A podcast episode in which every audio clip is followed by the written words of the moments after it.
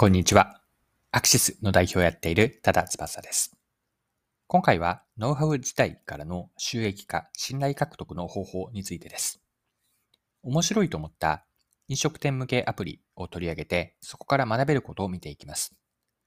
それでは最後までぜひお付き合いください。よろしくお願いします。はい。今回ご紹介したいのは、シコメルという名前の飲食店向けのアプリです。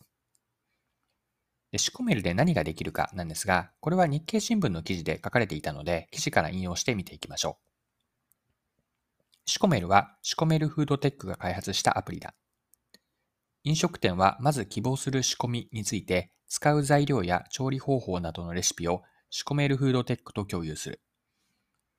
レシピに沿って工場で調理したサンプルを飲食店に送り、見た目や味などを確認する流れだ。現在は80以上の食品工場と連携。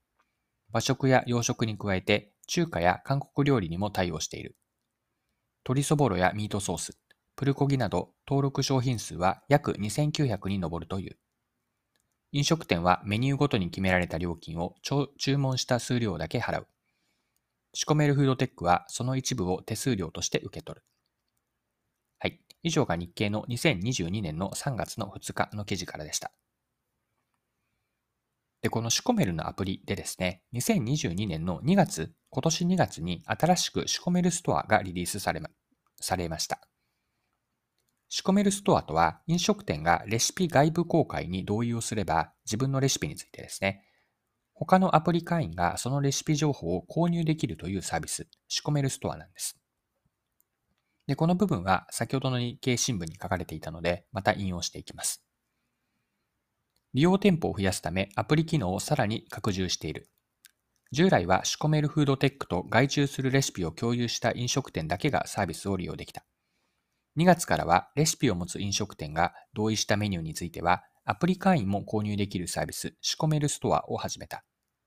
これによりメニューを開発する時間やノウハウが乏しい飲食店でも店舗で提供するメニューの幅を広げることができるようになる。レシピの公開に同意した飲食店には収益の一部が還元される。はい。以上が記事からでした。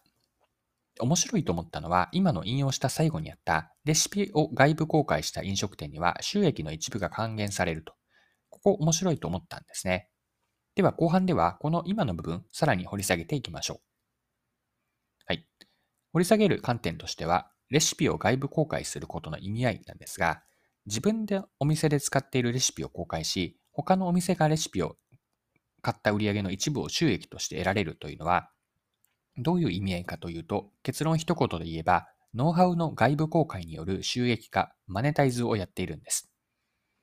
一般的には、レシピの中身って他の店には出ない、出さない情報ですよね。他のお店でも同じ料理メニューがあって、もし自分たちのメニューよりも同じものが安い値段だとお客さんはそちらに流れてしまいます。仕込めるストアが興味深いのは、門外不出であるようなレシピをアプリ内に積極的にというか、意図的に公開できるようにしていることなんです。外部に公開をし、他のお店がレシピを買えば収益の一部が還元されるんですが、これをどう捉えるかなんです。ポジティブに見れば新たな収益源が得られます。しかし、ネガティブに見れば、せっかく工夫して作ったレシピがライバル店に知られてしまうと。でもしそうなると、うん、競争優位性の低下につながりますよね。で、今回の内容、今、私の立場というかスタンスなんですが、今のポジティブと、ポジティブとネガティブの捉え方の両方において、私はここではポジティブな側面に注目注目をしています。仕込めるストアから学べるのは、ノウハウを有効活用できないかという発想になってみる重要性なんです。ノウハウを持っているとは、その道の専門家なわけなんですね。通常はそのノウハウというのは商品やサービスを提供し、お客さんへの価値を生み出す源泉なわけなんですが、ノウハウの別の有効活用として、ノウハウからの直接の収益化、またはお金を稼直接稼げなかったとしても、相手からの信頼獲得につなげてみると。こうした考え方って今回の仕込めるストアから学べること、一般化して学べることだと思ったんです。で、この話は組織とか企業だけではなくて、個人のレベルでも当てはまるんです。具体的には、これから言う次のような問いかけを自分にしてみるとよくて、自分が持っているノウハウは何かノウハウはどのようなプロセスで価値を生み出しているのか、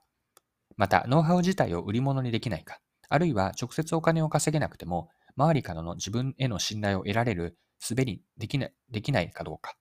このような発想に立ってみると、ビジネスとかお仕事での何かヒントにヒントになるかなと思って、今回、シコメールのアプリですね。特にシコメールストアを取り上げて見てきました。はい。今回も貴重なお時間を使って最後までお付き合いいただきありがとうございました。それでは今日も素敵な一日にしていきましょう。